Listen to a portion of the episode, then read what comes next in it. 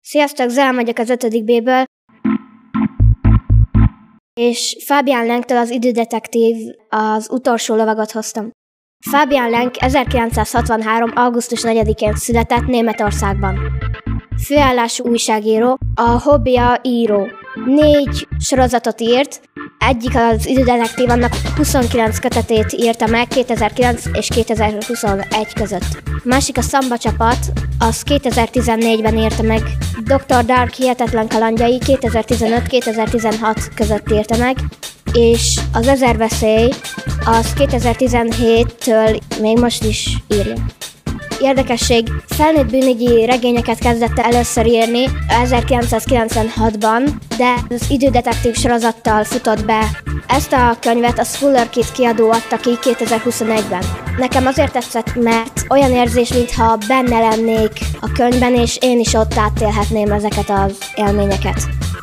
Arról szól, hogy van három barát, akik a tempus segítségével, egy időkapu segítségével időt tudnak utazni, és ezzel több időbe jutnak át.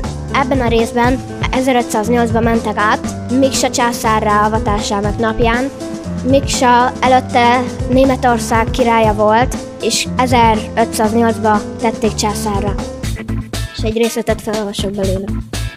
Tomeg a harcosok nevét kiáltozta, bár a legtöbben a császár mellett voltak. Ekkor ki a sziszegni kezdett, és Kim is oda nézett. Mi a baj? A macska pupozni kezdte a hátát, és a farkával össze-vissza csapkodott. Látszott, hogy nagyon feszült. Kim letérdelt az állat mellé, és észrevette, hogy résnyire szűkült a szeme.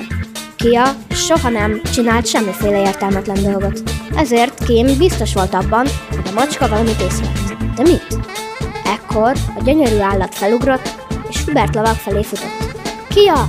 kiáltott Kim, és attól tartott, hogy a macska a lovak patája alá kerülhetett. Maradj itt! De az állat nem figyelt rá. Ekkor a herold megadta a jelet, és a két párbajozó egymás felé lovagolt.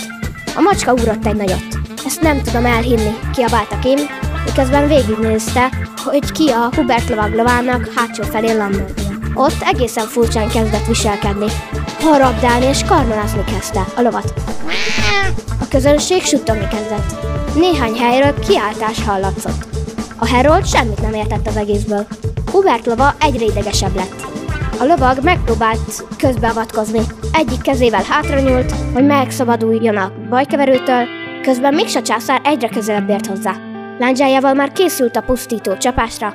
30 méter választotta el őt Hubert lovaktól. Még 20, még 10, mindjárt eltalálja. Kim az alsó ajkába harapott. Szegény Gia!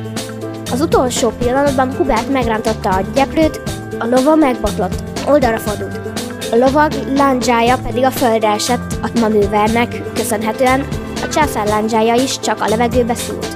Hubert megsarkantúzta a lovát, és elvágtatott a sátrak irányába, miközben Kia leugrott és leült a porba, közvetlenül Lándzsa mellé.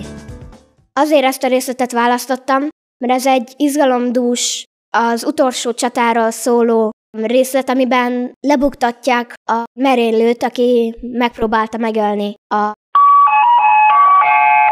Annak szeretném ajánlani, aki szereti a régi kort, és szereti a meséket is, mert ez egy olyan mese, ami a régi kort körülírja, és egy mesébe foglalja bele.